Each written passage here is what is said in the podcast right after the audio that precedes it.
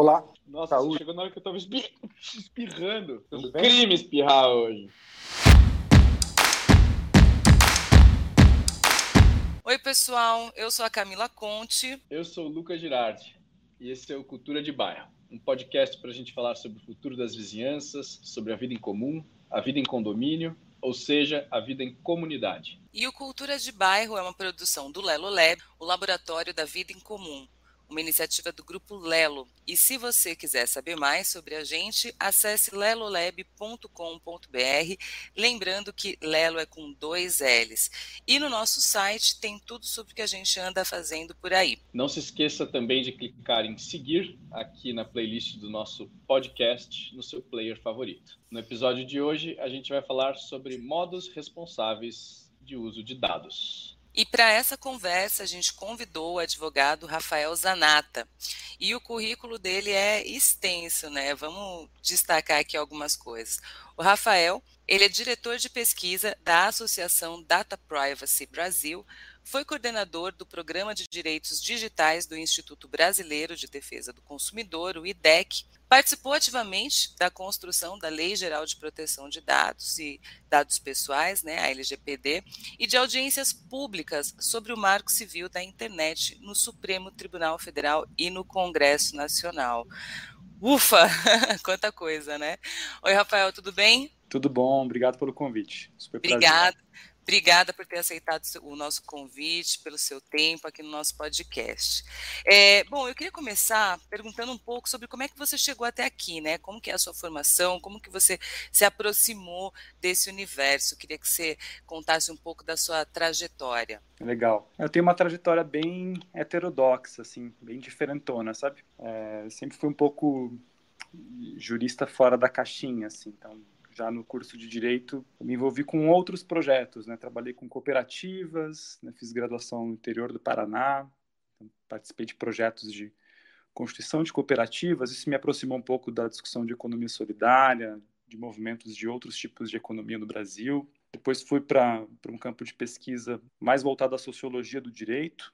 Né? Aí, em 2010, fui para o mestrado na, na USP, comecei a trabalhar com pesquisas em sociologia do direito, em como o direito é impactado também por forças políticas e forças econômicas.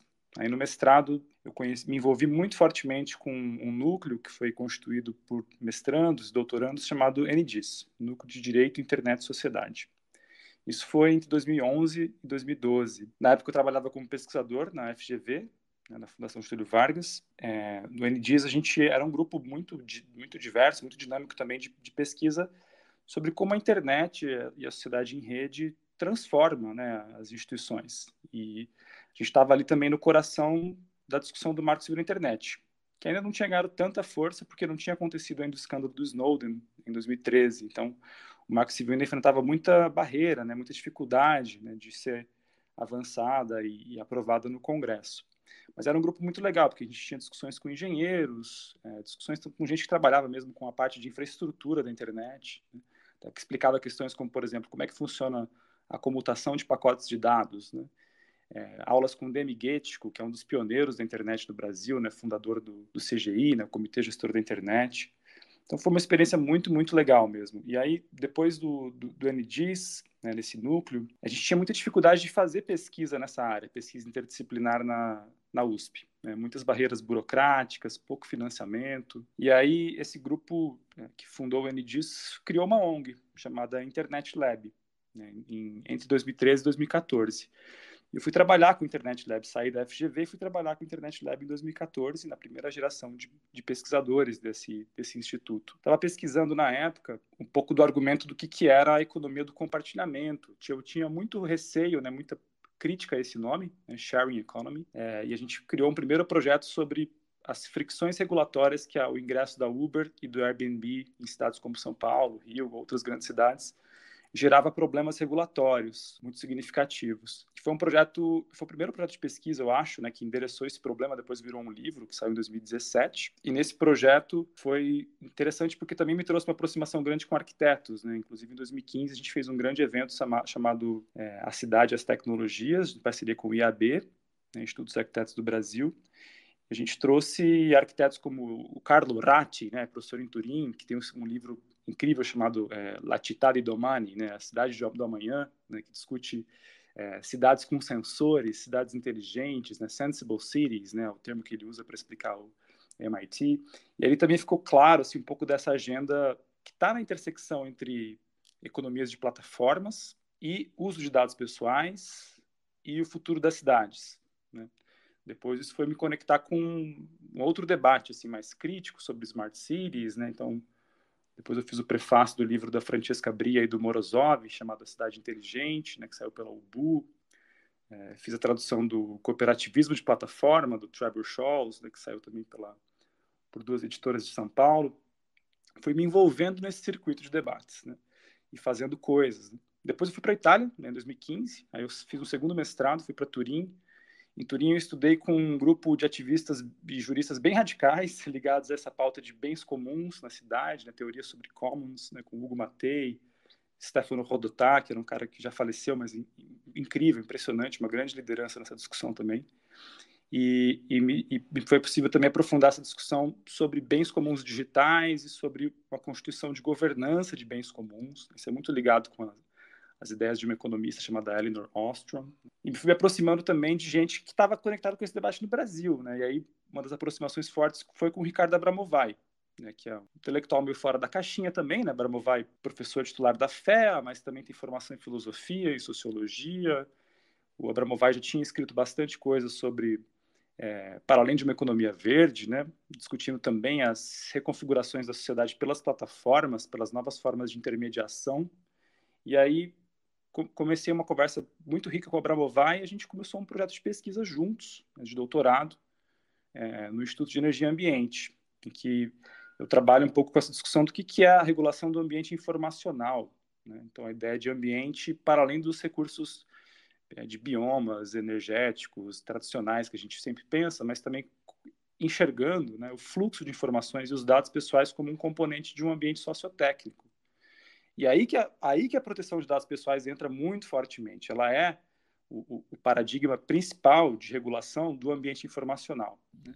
E é uma discussão antiguíssima. A discussão de dados pessoais é uma discussão que tem 50 anos. A gente acha que no Brasil o LGPD é uma coisa nova, mas é uma coisa que é muito antiga. Né? É novidade agora, porque a lei existe desde 2018.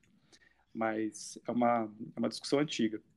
Enfim. Eu, eu, eu, queria aproveitar, então, que claro. você já trouxe a, a, questão da LGPD, né? Eu queria que você comentasse por que, que ela é tão importante e em que medida é, isso afeta né, condomínios, a vida cotidiana nos bairros, né? Queria que você desse um pouco esse panorama da, da importância da LGPD também nesse contexto. Sim.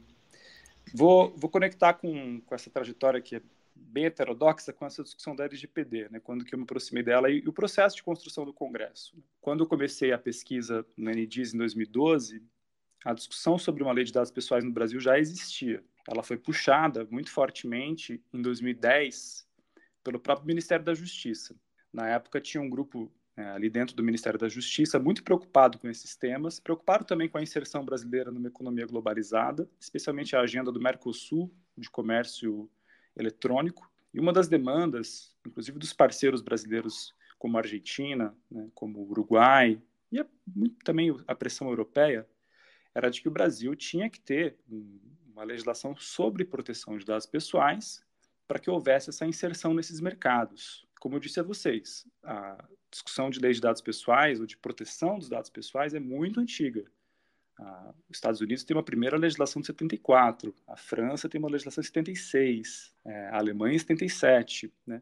A primeira diretiva europeia né, foi em 95. Né? A GDPR, que é muito conhecida, ela é uma renovação dessa diretiva europeia de 1995, que foi feita entre 2010 e 2016. Então, o Brasil chegou muito tarde na discussão. Era um pouco assim, realmente muito fora do comum. Né? O Brasil, uma economia, uma das dez maiores economias do mundo, com uma população fortemente conectada também, né? a capacidade de conexão no Brasil à internet é, é, é, grande, significativa, e nesse aspecto específico sobre quais são os direitos básicos das pessoas com relação aos seus dados, qual é o conjunto de obrigações que um controlador de dados tem que ter, é completamente desregrado. Né? E é até uma situação muito bizarra, porque o Marco Civil da Internet, ele criou regras específicas para aplicações de internet. Por exemplo, para o WhatsApp, para o Facebook, para o Twitter, né, para o YouTube. E a gente tinha um cenário em 2014, né, alguns colegas, inclusive na Itália, me perguntavam isso. Ué, Zanata, mas vocês têm uma lei super avançada que fala de proteção de dados pessoais para aplicações de internet, mas quem pega um metrô, ou quem vai numa farmácia, ou quem está cedendo dados do dia a dia não tem proteção nenhuma. Eu falei, é, realmente é isso que a gente tem, uma situação muito é, invertida. Né? Mas isso, acho que trouxe uma vantagem, porque no processo depois de 2016, quando tinha realmente um diagnóstico do absurdo que era não ter uma lei geral de proteção de dados pessoais, o Brasil pôde olhar para outros países e falar, ok, então como é que está o cenário atual europeu? Né? Como é que está a revisão da lei de dados pessoais na Argentina? Como é que foi feito agora a discussão na Califórnia, nos Estados Unidos. E esse processo foi muito benéfico. Quando a lei chegou proposta pelo Executivo para o Congresso em 2016, se formou uma comissão especial no Congresso. Ali quem foi o relator foi o deputado Orlando Silva, né, do Partido Comunista do Brasil, mas não era um domínio específico da esquerda. Existiam também deputados do PSDB, deputados é, envolvidos em outros partidos menores, tinha gente do PP, enfim. A comissão era multipartidária e o Congresso se debruçou sobre o tema por um período considerável, foram quase dois anos de trabalho, né, entre setembro de 2016 até a aprovação né, que, do texto foi em maio de 2018, e foi um processo muito rico, foram 14 audiências públicas, né, eu participei de três delas, na época eu trabalhava já no IDEC. Né. Teve dois seminários internacionais, teve um processo de consulta muito grande também com especialistas e representantes de vários outros países, da, tinha representantes da Comissão Europeia trabalhando também no texto e ajudando a compor o texto. E foi um processo que ele foi constituído a partir dessa visão do que era possível aproveitar de outras experiências e superar esse cenário de atraso. E teve grandes fatores internacionais também. Né? Eu acho que o grande impulsionador político da aprovação foi o escândalo Cambridge Analytica, em março de 2018. Porque foi um escândalo que ele ganhou as páginas dos jornais do mundo inteiro, né? ele ganhou repercussão em quase todos os veículos de mídia e as revistas no Brasil que cobriam o assunto. E foi um escândalo muito bizarro, né? Foi uma falha técnica do Facebook, né, a partir de uma pesquisa de teste de personalidade. Eu tinha feito esse teste, inclusive, e que permitiu extrair todos os dados, não só da pessoa que fez o teste, mas todos os amigos daquela pessoa, que é uma coleta né, relacional de dados, né, é, para a construção de perfis né, psicométricos que poderiam avaliar a probabilidade de uma pessoa se sensibilizar com uma causa na hora de fazer uma decisão de voto isso que foi o, a técnica criada por essa empresa, né, Cambridge Analytica, que prestou serviços para o Brexit, prestou serviços para o Trump, né, contratou gente como a Brittany Kaiser, né, que já tinha trabalhado para Obama né, nas eleições de 2012, salvo engano. Então, foi um caso que mobilizou muito a comunidade política. Né? Eles falaram, não, pera lá, então isso aqui, além de ser uma questão de direitos básicos, a gente está falando de uma proteção de dados que envolve também o futuro da democracia, envolve, envolve também manipular as pessoas e induzi-las ao voto, né? E a gente dizia, sim, quer dizer tudo isso sim. Né? Então, existia uma coalizão na época chamada Seus Dados São Você, né, que era movida pelo IDEC, pela Coding Rights, pelo Intervozes, eram mais de 15 ONGs que puxavam essa campanha dentro da coalizão de direitos na rede, e que teve um diálogo muito importante com o Congresso, e conseguiu fazer com que o Congresso entendesse a importância do assunto.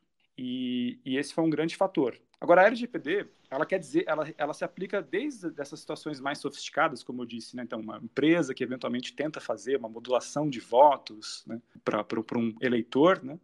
Até as questões mais comezinhas. Por exemplo, ela vai se aplicar ao, modo como uma escola faz o gerenciamento dos dados dos seus professores e dos seus alunos, mesmo sendo uma escola pequena. Né?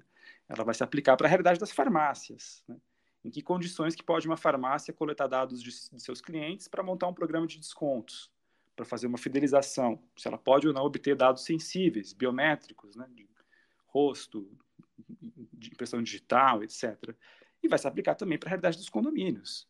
Vai se aplicar para questões como, por exemplo, a necessidade ou não de implementação de um sistema automatizado de entrada no condomínio, identificação também implementação de câmeras de, segurança ou de identificação e autenticação de, de moradores no mesmo condomínio. É, e vai se aplicar também para o tratamento dos dados dos condôminos, né, para os fins que são legítimos dentro do condomínio. Então, é uma lei que tem uma, uma ela tem uma ambição muito grande, porque ela é uma lei geral, né? Ela não, não é para um setor econômico específico. E acho que essa é uma das grandes dificuldades da LGPD, né, ela ser entendida. Rafael, muito legal esse, esse overview aí da, do processo da LGPD, né? E isso que você falou é uma lei geral, né? Isso que é desafiador realmente, porque cada setor, né, cada arranjo ali da sociedade tem as suas, o seu, seu conjunto de valores, né, a sua maneira de, de atuar, né, e de, e de produzir conhecimento, de distribuir a informação, né. E, bom, eu vi algumas discussões é, da área de, por exemplo, do uso de dados para marketing, né, coisas assim, né, e eram discussões tipo assim, ah, a, a LGPD favorece ou atrapalha a inovação, né? Tipo, ela, essa é uma lei que vem para favorecer que novos negócios, né, eh, baseados em dados, né, data driven, ou ela é um entrave, né, começa a ser um obstáculo, né, que traz um custo, né? E só para amarrar nessa nessa mesma questão, né, eu queria queria que você comentasse o que você tem visto de interessante nesse sentido, né, de conduta do uso de dados, né?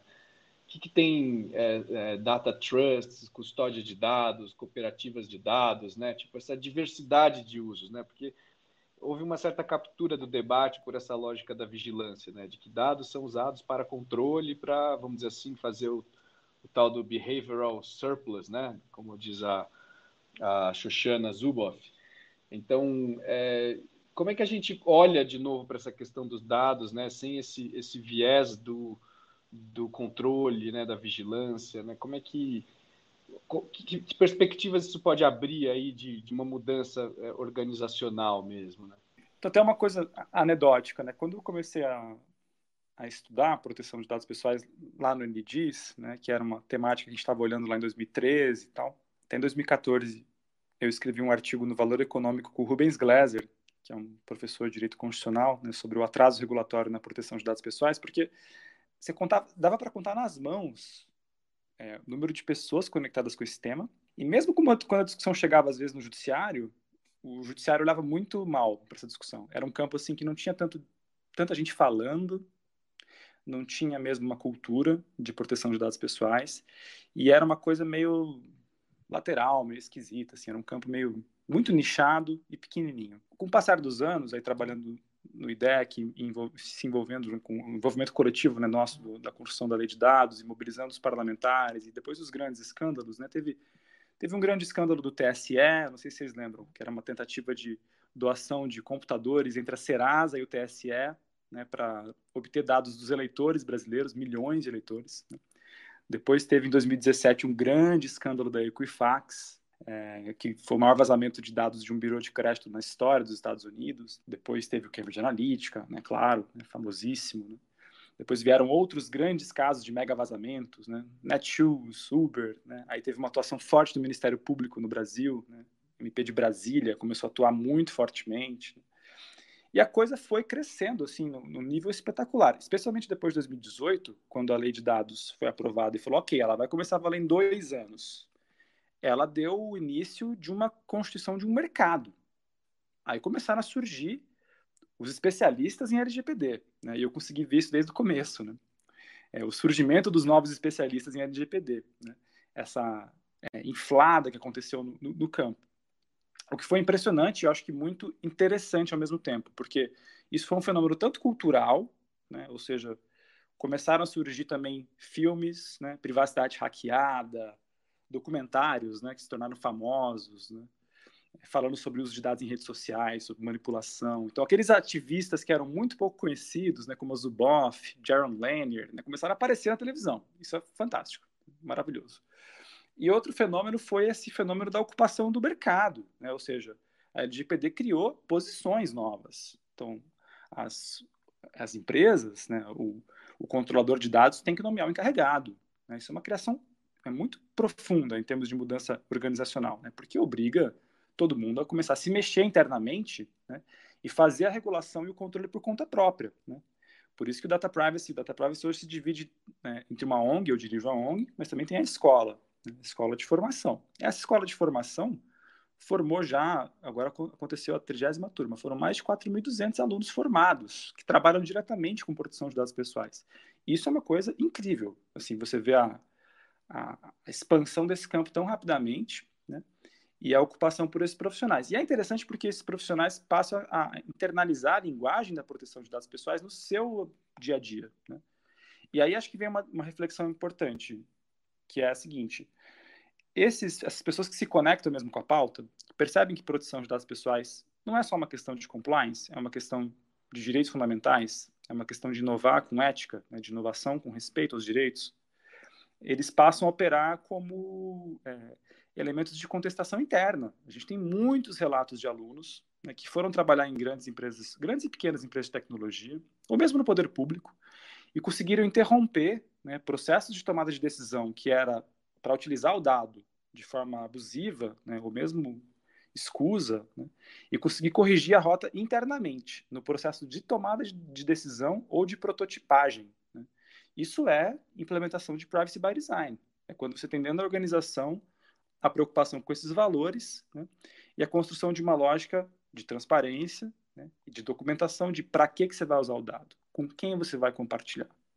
Se você tem realmente amparo legal para fazer isso, se você não coloca a pessoa em risco, se você não afeta de forma exagerada certos grupos minoritários, se você tem as condições de garantir que aquela pessoa saiba como o dado é usado, se tem condições de permitir que ela possa fazer um pedido a você, que você apareça, que você indique claramente quem você é são todos elementos que estão na LGPD, né?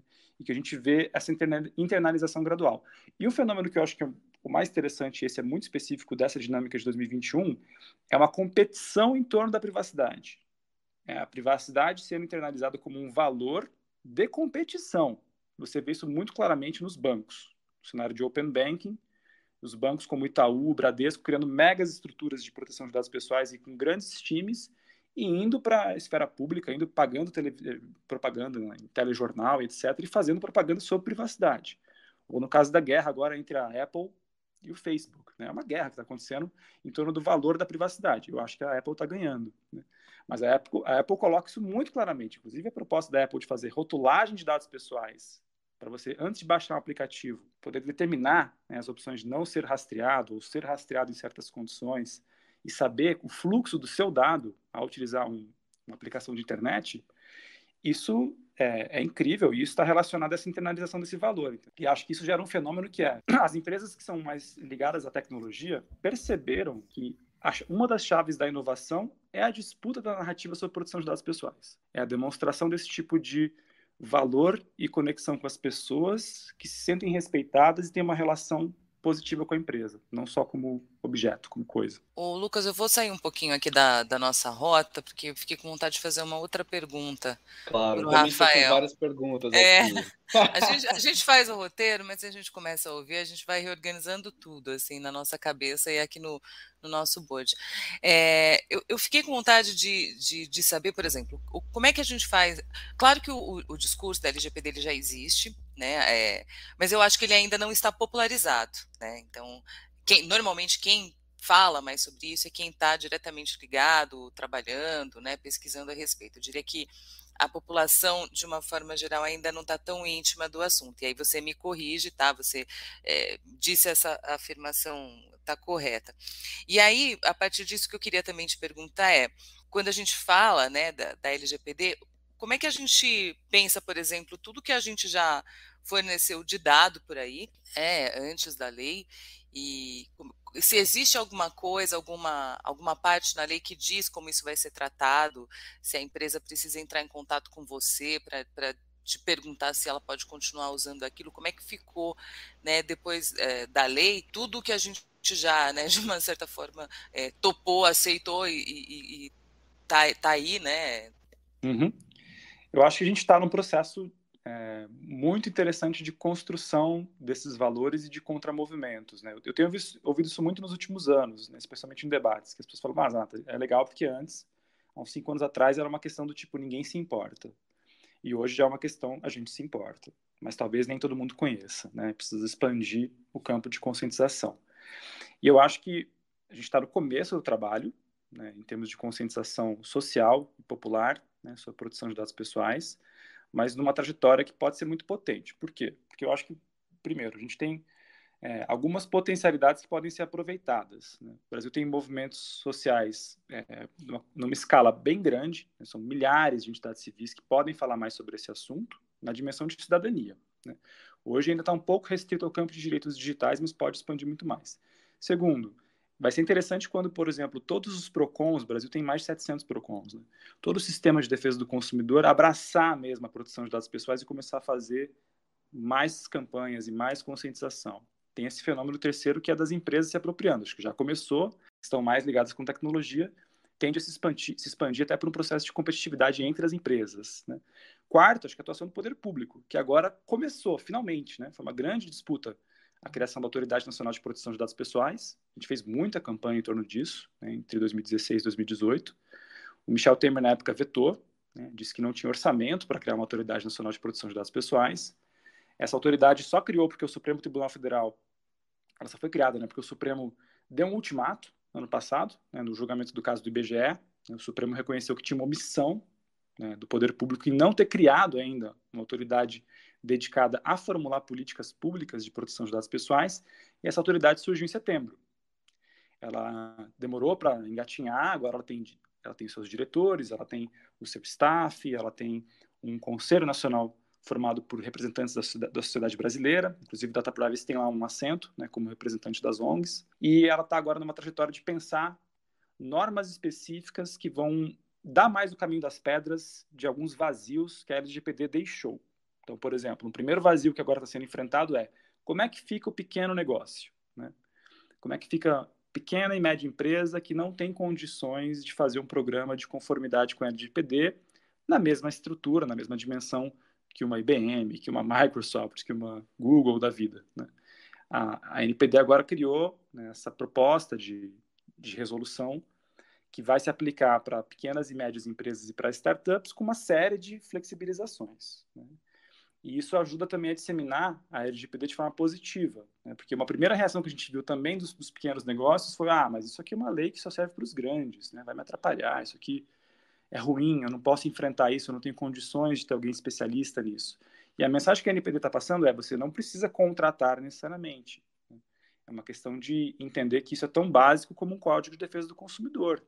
Né? Qualquer pessoa que chegar na sua relação ali comercial e te pedir um relatório de para que, que você usa aquele dado, você tem que dar da mesma forma que você dá um orçamento para alguém. Então, eu, eu, realmente acredito nisso. Eu acho que a LGPD não tem nada de muito sofisticado. Eu acho que daqui 10 anos, ela vai ser tão básica como o Código de Defesa do Consumidor. O problema é que a gente demorou muito para entrar nisso. Muito, muito, muito. Então, essa apropriação dos elementos mais básicos, do tipo de não ser discriminado abusivamente por um tratamento de dados, né? de ter o, o, direito de acessar quem que é o responsável, quem que é o encarregado, quem, com quem eu posso falar, né? ou essa noção básica de saber com quem você compartilha o meu dado pessoal, é, são noções jurídicas básicas, assim, são direitos muito básicos né, que a gente ainda não, não disseminou. Né? Então, acho que a LGPD ela destrava esse primeiro passo. Né? Por isso que eu acho que a gente ainda tem que enfrentar muita coisa básica antes de ir para arranjos muito sofisticados. Né?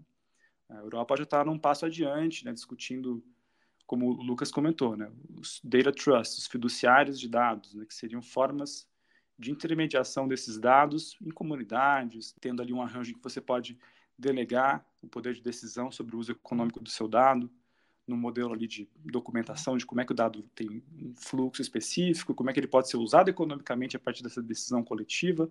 Eu acho que vai demorar ainda uns belos 5 a 10 anos para a gente começar essa discussão de data trust no Brasil, porque a gente ainda está enfrentando o basicão, né?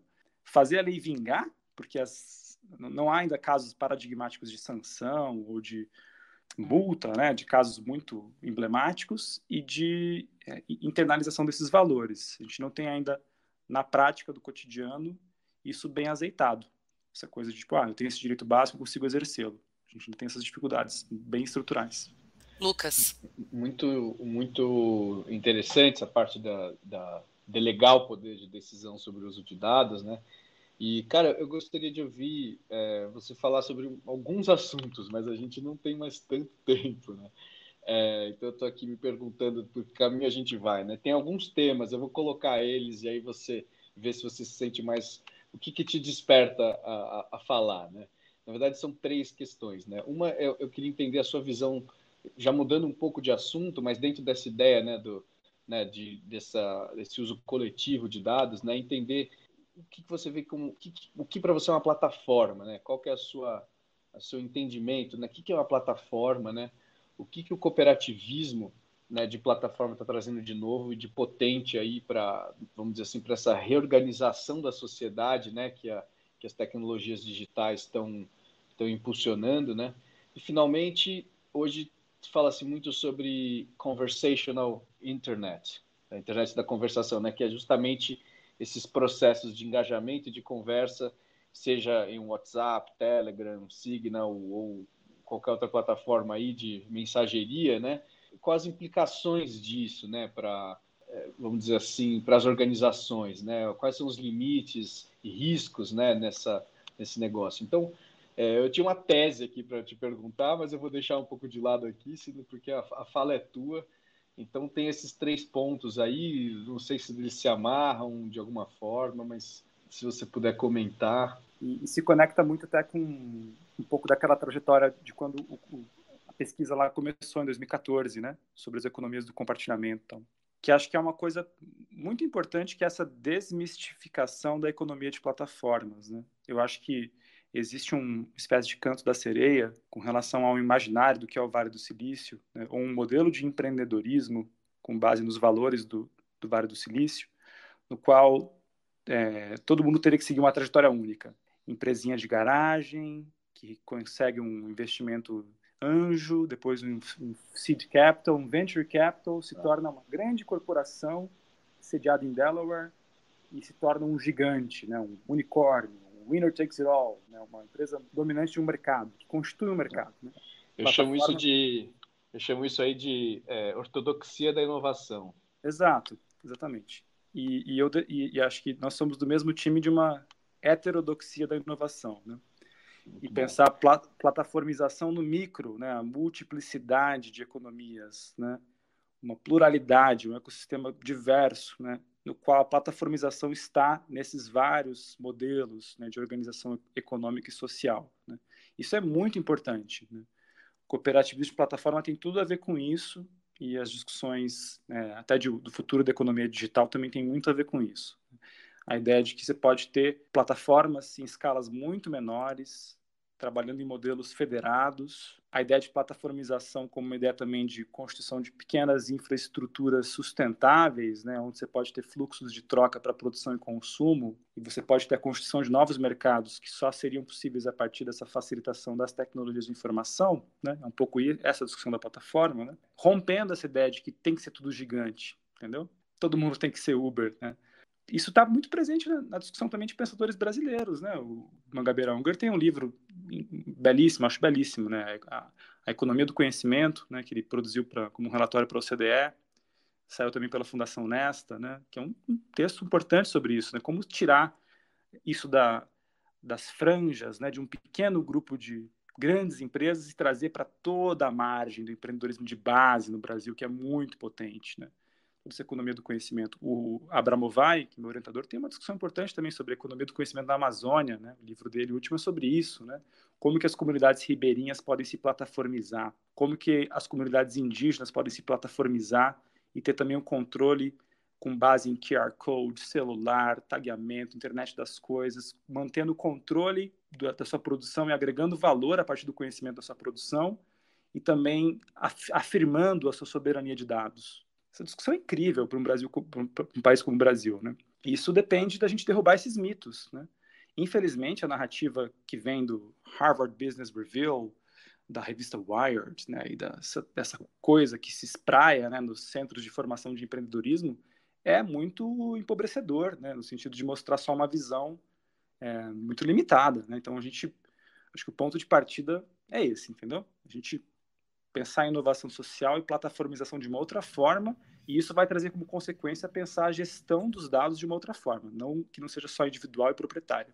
Queria que você é, dissesse para a gente, comentasse por que, que o, o, o cooperativismo de, de, plataforma, assim, né, é, tem, é, desperta esse teu interesse, né, você traduziu para o português o livro Cooperativismo de Plataforma. Eu queria que você falasse mais sobre isso, que você, você puxasse mais essa, esse fio para a gente. É, uma coisa vai, vai, puxando a outra, né? Depois eu me tornei fellow do, do, desse centro na New School, né? Hoje tive reunião dos fellows, inclusive estive com o Trevor, estava conversando sobre cooperativismo de plataforma na Argentina. é, discutindo o caso da Coop Cycle, né, que é um caso bem interessante. Mas acho que a, a, a provocação veio, sim, como eu disse, né, eu tenho essa trajetória já de estar tá ligado com cooperativismo desde antes.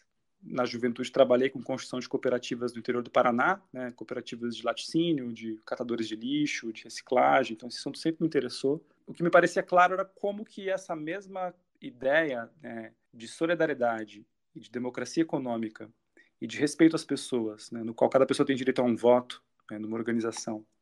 Isso não poderia ficar limitado só aos setores precarizados, mas poderia ser é, transmutado né, para a discussão de tecnologia, né, para os arranjos é, de tecnologia. Né. E o que me causou espanto na época foi em 2014, participando de um debate na Fundação Rosa Luxemburgo, em São Paulo, que eu fui ver um debate do Paul Singer com Rui Braga e outras pessoas discutindo acho que o futuro da economia solidária. E aí eu perguntei para o Paul, falei, olha, e, Paul, como é que fica essa herança nossa do Brasil, né, de, de economia solidária e de cooperativismo, que é muito forte no Brasil, é um dos países com o maior número de cooperativas do mundo, né? É, grande parte do PIB é puxada por cooperativas no Brasil, especialmente no interior. Né? Ele disse, eu falei, como é que fica essa, essa herança do cooperativismo da economia solidária para essa economia da internet, essa economia digital, né? essa economia de múltiplos lados, né? do Uber, é, Facebook, economias de plataforma, né? Ele falou, olha, eu não sei, eu não me, não me interesso muito por esse assunto e acho que não, não é uma questão. Então, eu dei uma resposta um pouco evasiva, né? E eu levei isso para a fundação e falei, olha, gente, acho que a gente deveria, com todo respeito ao Paul, que é um intelectual incrível, né? tentar construir mais pontes entre esses movimentos de cooperativismo de economia solidária no campo da tecnologia, porque a riqueza do Brasil é muito grande nisso. E a gente tem também uma um, condições de pensar uma política industrial por uma economia de tecnologia forte, né? e que não necessariamente tem que ser a rota do Vale do Silício, pode dialogar mais com a nossa traje, trajetória, nossa herança né, de, de, economia solidária. E foi a partir dali que eu comecei a, a, a me envolver com esses grupos. Né? O grupo do, do Trevor é o grupo que está lá em Nova York, na New School, mas tem vários outros grupos que se apropriaram desse debate no Brasil.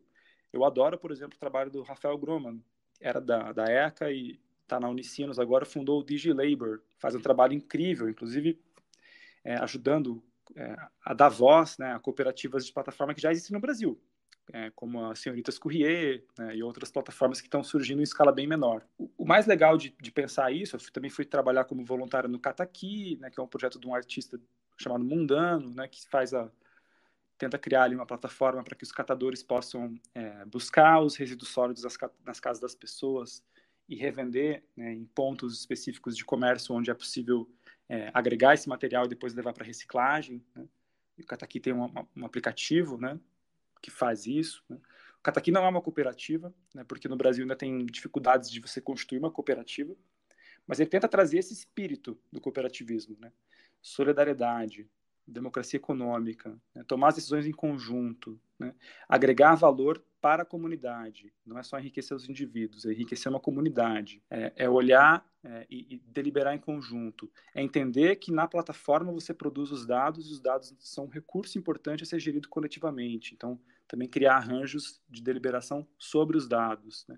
tomada de decisão democrática sobre os dados. Então, tudo isso está é, presente no Cataqui, está presente no, em outros empreendimentos emergentes no Brasil, e que eu comecei a pesquisar também, esse ano eu estou concluindo uma pesquisa para o Trevor, que é sobre como que dentro do cooperativismo no Brasil, cooperativas que eram tradicionais começaram a enxergar a importância né, de empreender em tecnologia e construir cooperativas de plataforma dentro do cooperativismo para suprir as necessidades dos cooperados. Então, vou dar um exemplo: Cargon, de Santa Catarina. É uma cooperativa de plataforma que faz logística para caminhoneiros. E é incrível o trabalho. Eles têm um, uma, um sistema muito sofisticado de um algoritmo que faz o cálculo das melhores rotas né, para os caminhoneiros e faz uma gestão né, automatizada dos pontos de entrega, os pontos de coleta e o dimensionamento também de quando que o caminhoneiro tem que parar para descansar e manda lembretes para esse caminhoneiro, né? E atende e presta serviço para uma cooperativa, para um conjunto de cooperativas de caminhoneiros. E é uma cooperativa de plataforma que está abrindo um mercado específico de informação para se somar a um setor já tradicional, setor de entregas, né? de caminhoneiros, pode pensar. Tem coisa mais tradicional que isso no Brasil, né? Então é interessante ver as camadas que vão se abrindo de novos mercados que são centrados em dados e informação e que podem se estruturar nesse modelo, entendeu? Cooperativo. Acho que isso é uma grande agenda para a gente no Brasil. É uma, é uma agenda para pensar o século XXI mesmo. Demais esse, essa, essas várias camadas, né? Porque no fundo isso é a famosa geração de oportunidades, né? E pode você pode criar economias e mercados, né? Em função de outros arranjos, de outras narrativas, né? Mirando em outras coisas, né? Fortalecendo parcerias, né? Entrando, saindo da competição e entrando na cooperação, né? A gente está aqui chegando no fim, né? Eu adoraria ter ouvido você falar um pouco sobre é, esse conceito de conversational internet, que eu vejo que é um, um assunto que está aí crescendo, né? Mas é, talvez a gente possa marcar uma segunda conversa tua aqui, porque eu acho que isso vai abrir um outro compartimento, né? Que é a questão dos grupos de WhatsApp, grupos de condomínio, né? Uhum. Tipo, é, acho que isso a gente pode deixar aí para um, um outro momento. E acho que a gente podia, como é de costume aqui nosso, encerrar pedindo para você dicas né, de coisas que você está lendo, estudando, é, filmes, livros, séries, sites, né? Ou quem quiser se aprofundar nessas questões que a gente tocou aqui hoje, o que você quiser. Vou dar três dicas, então.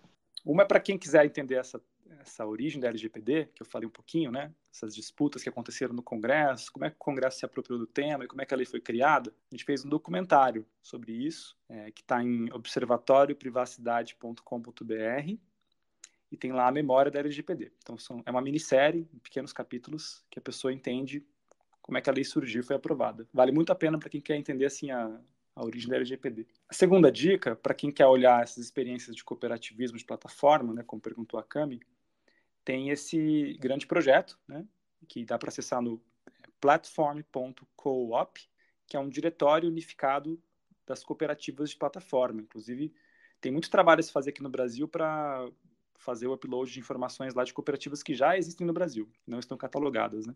Inclusive cooperativas de hortas comunitárias em bairros, muitas coisas emergentes que estão surgindo também em condomínios. E o terceiro, eu citei aqui, é um, é um livrinho, né, que Está disponível, acho que online, mas também tem impresso pela editora Ubu, chama A Cidade Inteligente, do, do Evgeny Morozov e a Francesca Bria. Morozov é um intelectual belorrusso, é muito influente nessa discussão de, de uma outra internet, uma outra economia da internet. A Francesca Bria é uma italiana que foi diretora de inovação da cidade de Barcelona. E esse livrinho apresenta assim dezenas de iniciativas de plataformas que estão fazendo uso coletivo de dados e pensando uma outra organização social. Eu fiz o prefácio do livro, é um livro muito legal, muito fácil de ler e dá para abrir a cabeça né, sobre essas experiências. Rafael, muito, muito obrigada pela sua participação, pelo seu tempo.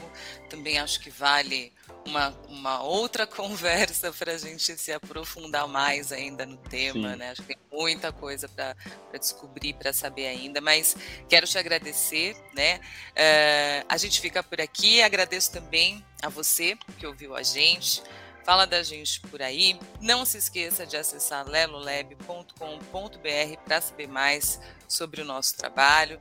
Também recomendamos que você busque as referências que o, que o Rafael indicou. A gente também vai deixar tudo isso indicado aqui na descrição do nosso podcast. Tá bom? Então é isso, pessoal. Encontro vocês no nosso próximo episódio. A gente espera por todos. Até lá, um beijo. Tchau. Tchau, tchau. Tchau, tchau, pessoal. Até a próxima. Valeu, Rafael. Tchau, tchau, gente.